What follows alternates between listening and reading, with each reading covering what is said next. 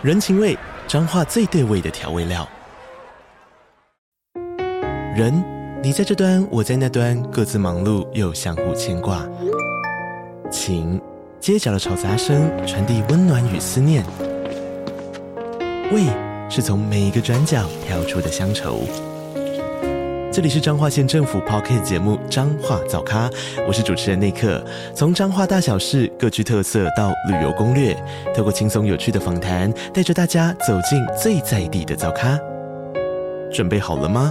彰化的故事，我们说给你听。以上为彰化县政府广告。FM Taiwan。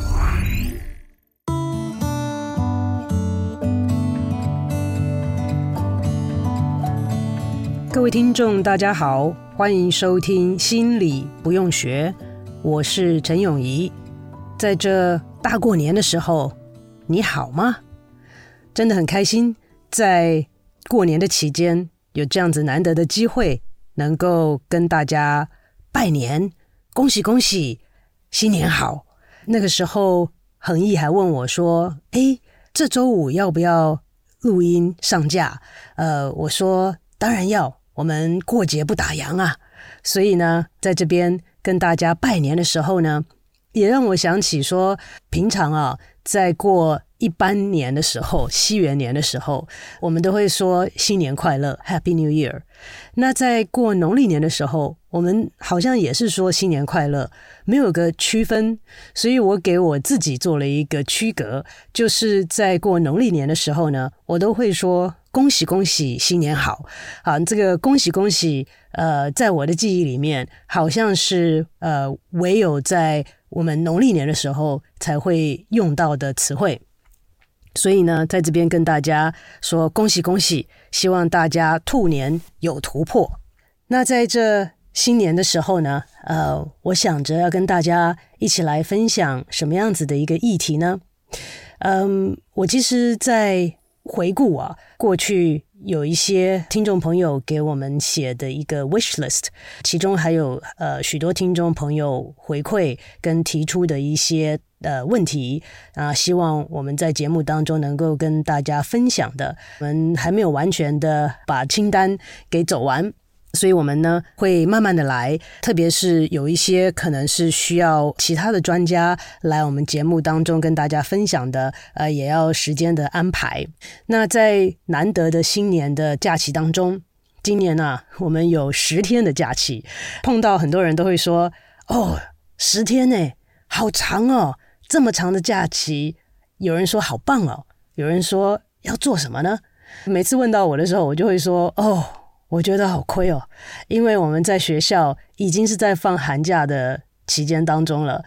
你放五天、放十天，我都是放假，所以呢，好像没有赚到的感觉。不过呢，这一段时间真的是我觉得很好，可以让我们放下平常忙碌的一些行程，让我们可以有机会，也许跟自己独处，也许跟家人有难得的机会在一起多相处一下。那在这个特别的日子，为什么特别呢？因为是新年嘛。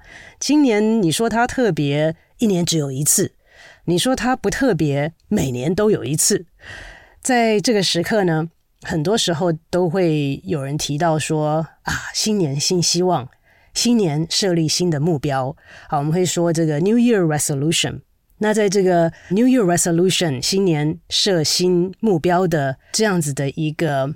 愿望跟这样子的一个计划背后呢，其实也有很多呃心理的层面，也有很多的过去的研究，可以让我们更了解这样子的一个现象。讲到这个现象呢，我们可能都不陌生，就是新年开始的时候，或甚至是在除夕的时候，我们就会熊熊啊，就是说啊，明年我立的目标要怎样怎样怎样怎样，然后呢，三个月后。六个月后、九个月后，好，呃，这甚至到了呃这个下一年度的除夕的时候，再回顾来看，说我们有没有达成这些目标，或者达成了多少，因人而异。好，都会有不一样的成果。过去的研究显示呢，达成我们新年的目标没有我们想象的这么悲观呢。因为我本来想象说，大部分的时候大概都不会达成吧。但是至少根据一项近年来的研究结果显示呢，大概会有接近一半，哈，百分之四十八左右的人会回顾说，我。在年初的时候设定的新年新目标，差不多都有达成了。我也不知道是不是大家回顾的时候，如果说都没达成，是多么悲伤的一件事情。所以呢，就算是自己骗自己，也要说差不多达成了。无论如何呢，这个结果让我觉得还蛮被鼓励的啦。好，就是说没有像我想象的，呃，达成率这么低。但是呢，新年新目标这件事情的背后，其实也有许多相关的研究，更有我们属于我们自己的一些经验，可以让我们做一些反思跟学习。在这个现象的背后呢，其实存在的是一个我们大家都可以理解的一种心态啦。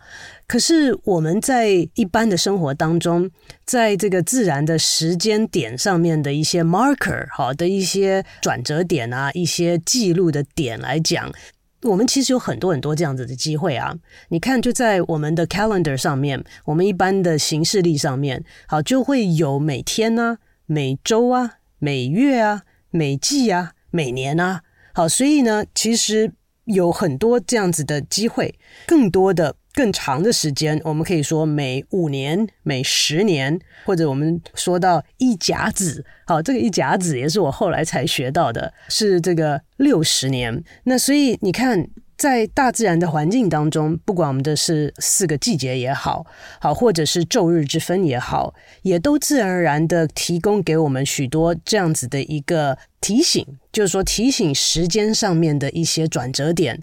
那这样子的机会可以让我们来怎么运用呢？大部分的人很自然的，不需要刻意的，就会运用这样的机会来想说啊，在过去难免嘛。生活当中有一些不尽如人意的地方，或者没有做到很好的地方，甚至有些失败的经验，那那些都过去了，所以这是一个分界点。好，这些都过去了，我不用再去想它，我不用再去背负着过去的这些不好的经验，或者是做错的事情，或者是做不对的地方。好，那个是一个我接下来会有一个新的开始。开始又给我们了一个盼望，说哇，我还有机会再试试看，我还有机会去用不同的方式来达到目标。好，过去没有达到的目标，我现在还有机会耶。好，所以呢，这样子的一个自然界给我们的一些时间上的提醒。以及我们后来啊自己所设立的一些时间点，都是可以让我们机会能够对过去所发生的事情可以释怀，然后对未来还有的一些时间，然后让我们能够看到在其中的一些机会。所以这个现象呢，是很自然而然在我们的心理的适应上面呢，呃，就会产生让我们在面对未来的时候。更能够充满希望。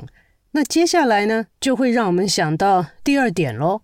既然是这么重要、这么好用的一个机会，怎么会常常我们在设立了新目标之后，达成率没有我们想象的这么理想呢？好，没有百分百，也应该有百分之九十啊。根据很多人的经验以及研究的结果，告诉我们呢，其实，在设立这个新目标的时候呢，有很多的心理状态在其中。我们常常就是在被当下的环境跟心境所影响，会做出许多决定。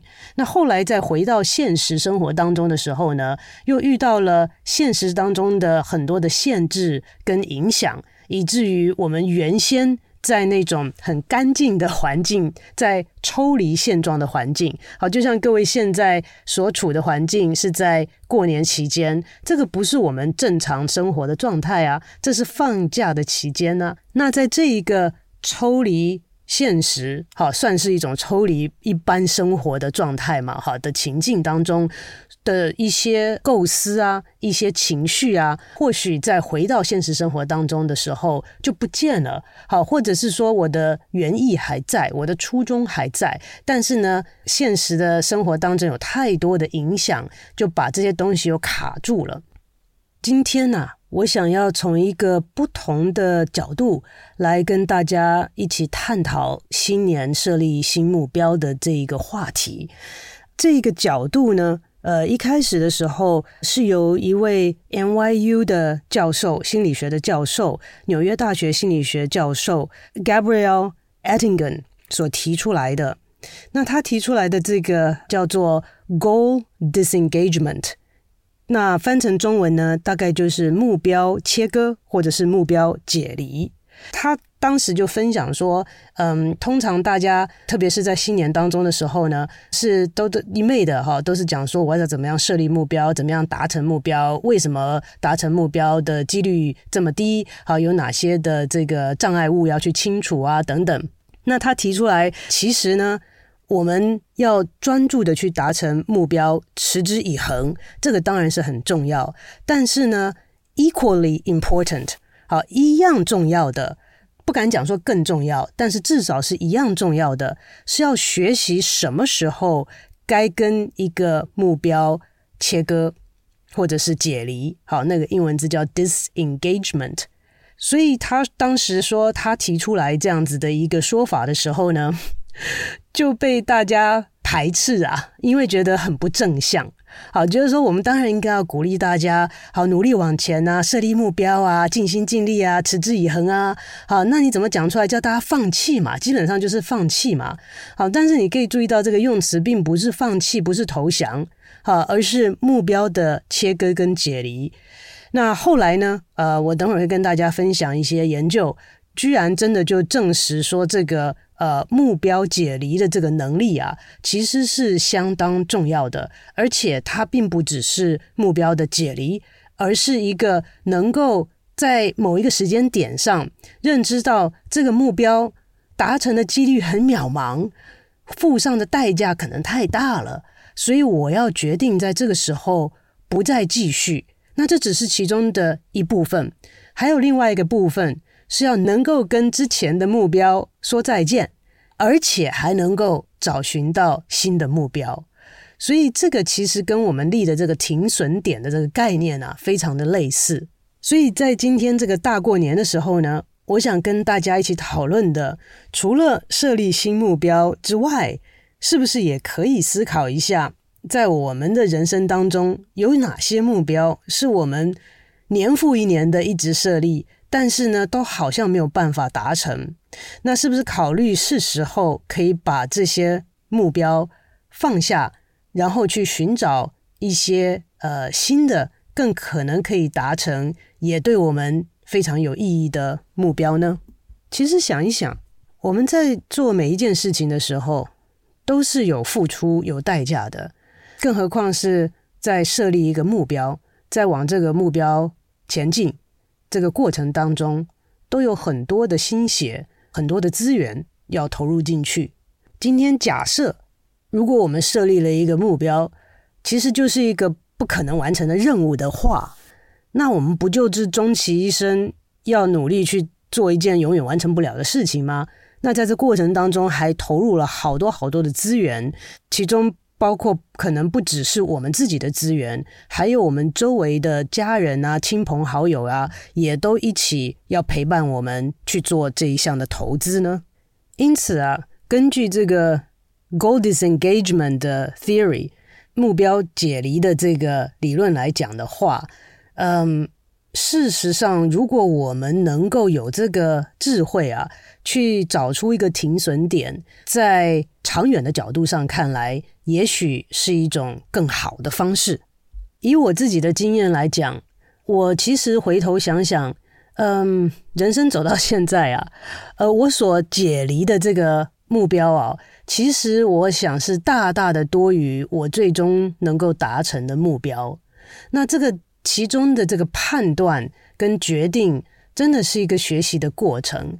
我记得我一路走来，在学校从来都不是好学生，在学习上面呢，真的不是很有能耐。更不会考试，所以从来没想过要走学术或者是呃去拿博士的这一条路。那但是后来反正因缘际会就走上了这条路的时候呢，这个念博士的五年啊，是我这个 真的是坚持最久的一段时间。你说其实那段时间有没有想过要放弃呢？当然是有啊，里面碰到很多的挫折，然后很多的自我质疑啊，会去怀疑说我到底适不适合走这条路，那继续走下去，成功的几率有多高啊？这些当然都有。经过这样子的一个过程，那这个是我最终坚持下去后的一个结果。当然，最后我很幸运的这个目标有达成了。那这个就比较属于是我们一开始讲的时候，这个传统的呃所谓的 goal setting 啊，我们设立了这个目标，然后最后排除万难坚持下去，哈，最后达成目标，这是一个 happy ending。那但是我说，我回过头去想，其实在我自己的人生经历当中，未完成的目标的数量真的是大大的多于完成目标的数量，而且其实未完成的目标，它的重要性常常并不亚于我最后所完成的目标对我来说的重要性。举个例子来讲，我从小长大的时候，第一个愿望就是希望能够成为一个工程师，因为我从小就很喜欢把一些东西啊，呃，拆开来看，组回去。那这个当中失败的经历很多，所以啊，这个家里面被我弄坏的东西有很多，也很喜欢拼拼图啊，好，然后喜欢动手去做，然后喜欢去找东西的原理。那那个时候在。做的过程当中，就在慢慢学习，想说啊，那这个应该是比较像 engineer 好去做工程的事情。那但是我就是天生的这个没天分，呃，数学啊这些。真的是数字都搞不清楚，到现在都是搞不清楚。还好我没去做这一行，不然勉强进去了是害己害人呐、好，那所以那个时候就早期的时候就知道我没办法做这件事情。但是后来呢，我又觉得说，哎，我想要去当医生。好，因为我觉得这是一个很实用的一个技能，而且呢又可以帮助到人。很久以来我都。没有放弃这样子的一个梦想，但是呢，又没天分。好，这个呃，生物啦、化学啦，好，这些都完全不在行。啊，背背不起来，看看不懂，再努力也无法理解。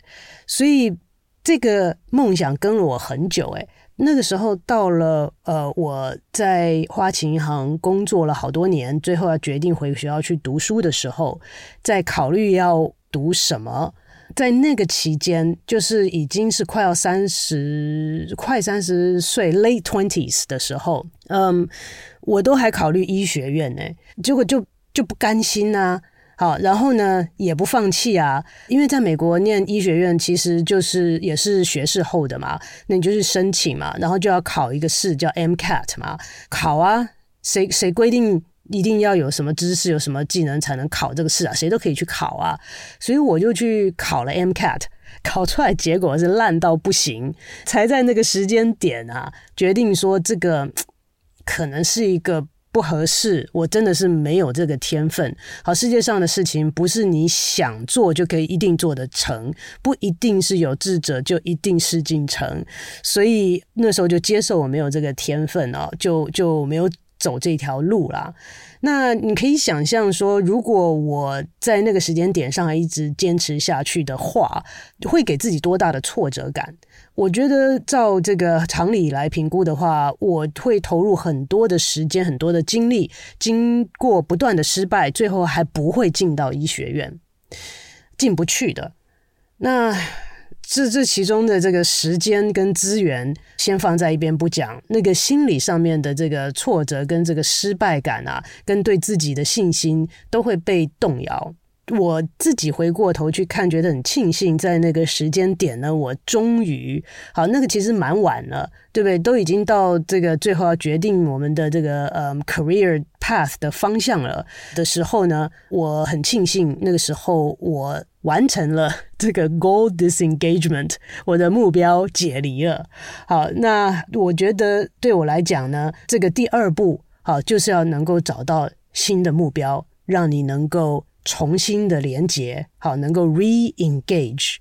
所以我觉得 NYU 的这位心理学家这个 Gabriel，他所提出的这个论点，真的是让我很有感，也是我亲身经历到呃非常重要的一个论点。那这个论点的第二个部分其实也很重要，就是要能够重新的找到对你来讲有意义的东西。那这个要重新的连接，要 re-engage。好，重新的再去结合，找到对你来讲有意义的事情，去投入其中。那对我来讲，后来就是呃心理学嘛。但是你知道吗？这个人喜欢一样东西啊，其实是有它原因的。慢慢的，如果我们有机会让自己沉淀一下、厘清一下的时候呢，也要给予充足的时间了哈。或许可以找出来某些东西吸引你的地方。你想想看，我那时候讲到说是工程师或者是医师，这些都是一个非常呃明确特定的职业，但是这个职业本身里面有很多很多的相貌，有很多很多的呃角度都是不一样的。比如说拿医生来讲，你要当哪一科的医生，其实他最后职业后的生活是差很多的。我也没去想这一点，当时。但是后来呢，因为转移了之后，这个心里面的这个呃渴望哈，还是多多少少有存在在其中。因为我那时候已经转移了我的目标，所以这个要去当医生，要去当医生这件事情呢，在我心里面就不会的这么的大声，那就变成到了背景去了。在背景的时候呢，就有机会让它这个沉淀。那我不时的会把它拿出来。把玩一下，不时的把它拿出来想一想，说：“诶，为什么会想要去当医生呢？”才让我有机会想到说：“哦，其实我是希望能够学习到一些呃很实用的技能，然后呢，这是又可以用得上，可以帮助得到人，让我在其中呢觉得呃可以做自己有能力做到一些有用的事情。”医学嘛，啊，其实可以关乎生死，呃，很基础的层面就可以呃看到它实际上的效用。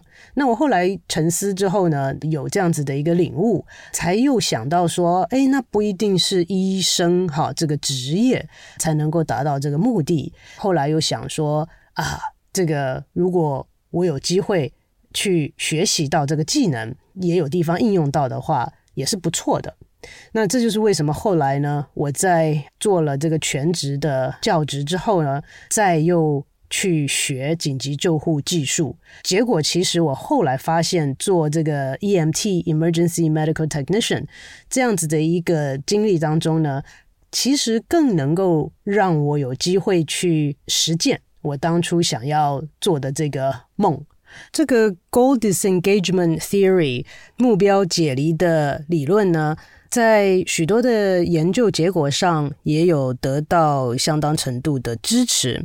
举个例子来讲，呃，他们曾经做过一项研究呢，包括了有一百三十五位的成人，大概年龄呢是在六十岁到九十岁之间不等，在每六年的时候呢，就会去给他们做一次访问。以现代的年代来讲啊，这个是我们所谓的 longitudinal study，就是长期性的一个追踪的实验，是比较。难能可贵的，因为现在的时代脚步啊很快，很多东西都希望马上得到结果。我投下去的时间啊、金钱啊，马上就要看到结果。那其实有很多好的研究是需要时间的追踪才能够让我们看得比较清楚的。那现在的这个环境的脚步跟我们的氛围当中，比较少有这样的资源跟机会去鼓励这种长期性的研究。那这项研究本身呢，做了这样子的一个长期的追踪，那特别是在人步入老年的时候，这样子的追踪，每六年去看他们的状况，一定的是会碰到年纪越来越长，然后呢，身体的状况越来越不如从前的这样子的一个过程，都会被捕捉到。在这样子的一个过程当中呢，他们就去测量了这些受试者很多方面的资料。包括了一个人在目标解离上面的程度，好，他是不是有这个能力可以放下一个目标，然后去找寻到一个新的有意义的目标，去努力去投入，这算是一个能力，也算作一个技能嘛。有天生的倾向，也有后天可以练习的空间。那就有这样子的一个测量方式，可以测量呃每一个人在这一方面的倾向。他们就发现呢，能够与目标解离的这些人呢，在年纪大的时候，好，在这个年老的过程当中，在忧郁的这个呃面相上面呢，通常都不会有太大的改变。就说，年纪越来越大，不会因为身体的状况不如从前，而越来越有忧郁的症状。另外一个族群，就是在目标解离上面比较不能够做到目标解离的这个族群。那这个族群呢，就比较容易受到身体上面状况不如从前，然后会造成他们有忧郁的症状越来越严重的一个发展。那所以根据这样子的研究显示，这只是个例子哈。根据这一项的研究显示呢，一个人在目标解离的能力上面呢，如果越强的话，就比较能够保护自己，能够抗拒环境上面的一些挫折或者是一些呃负面的事件的产生。那这样子讲回来，人到底是要坚持完成自己的目标好呢，还是应该试一试？如果不太能够达成，就赶快趁早放弃，把这个停损点设好，然后去找寻下一个目标才好呢？嗯，这个呢，所有的研究者在目前来讲呢，有的共识，好，就是这是一个平衡，两个都很重要。那要看个人的状况，以及这个目标对你来讲的重要性，还有你能够达成这个目标的可能性。好，这些多方面的去评估，才能够做出最适合自己的选择。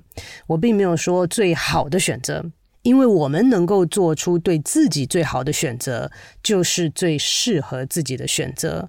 那最适合你的，不见得是最适合我的，所以要认识自己，找寻出对自己最好的选择，才是最优质的选择。而今天呢，在这边跟大家分享这一个理论，是因为它很不被重视，尤其是在一开始的时候，尤其是在我们平常生活当中，常常被提醒的，都是要坚持哦。努力哦，有恒心哦，要设立新目标哦。好，那这个当然是重要的。好，我要重新再强调一点，这个不是不重要，但是我们应该不要忽略了它的背面，这是一体两面的事情。它的背面可能是相同的重要，也就是当我们在设立目标，年复一年都没有办法完成的时候。或许我们可以花一些时间来重新思考一下，这个目标是不是值得修改？好，倒不是说一马上就要把它丢掉。好，我们可以就先来检视一下这个我年复一年一直不断的设立，但却一直没有办法达到的目标。我们来检视一下，它是不是有需要修改的地方，以及我是不是有这个工具，有这个天分。有这样的机会可以让我成功的达到这样的目标呢？如果这个几率是非常小的时候，那我是不是要纳入我的选项之一，是暂时的先跟这个目标解离，然后看看我能不能够找到另外一个让我觉得有热情、有热忱、有方向。愿意付出的另一项目标呢？那这都是一个过程。那我所建议的只是纳入一个新的选项而已，而这个选项本身有史以来都常常的被大家所忽略，因为听起来好，这个不是一个非常积极的一个选项，但是其实。我们仔细的去考量它的时候，会发现它有两个部分。第一个部分是要让我们跟原始的目标解离；第二个部分是让我们找到新的目标。所以它不是一个呃消极的选项，它是一个让我们能够找出更适合自己方向的一个可能性。所以在这个新年的期间，提出来一个不同的观点，跟大家一起讨论。也希望大家如果有任何的想法或者有不同意的地方，都可以提出来，让我们大家可以一起脑力激荡一下，在这个 FB 或者在 IG 上面搜寻“心理不用学”，都可以将您宝贵的意见跟我们分享，让我们能够一起学习，一起讨论。我们今天的节目呢，就进行到这边，非常谢谢大家的收听，在这边再次跟大家恭喜恭喜，希望大家兔年有突破，我们下周再见。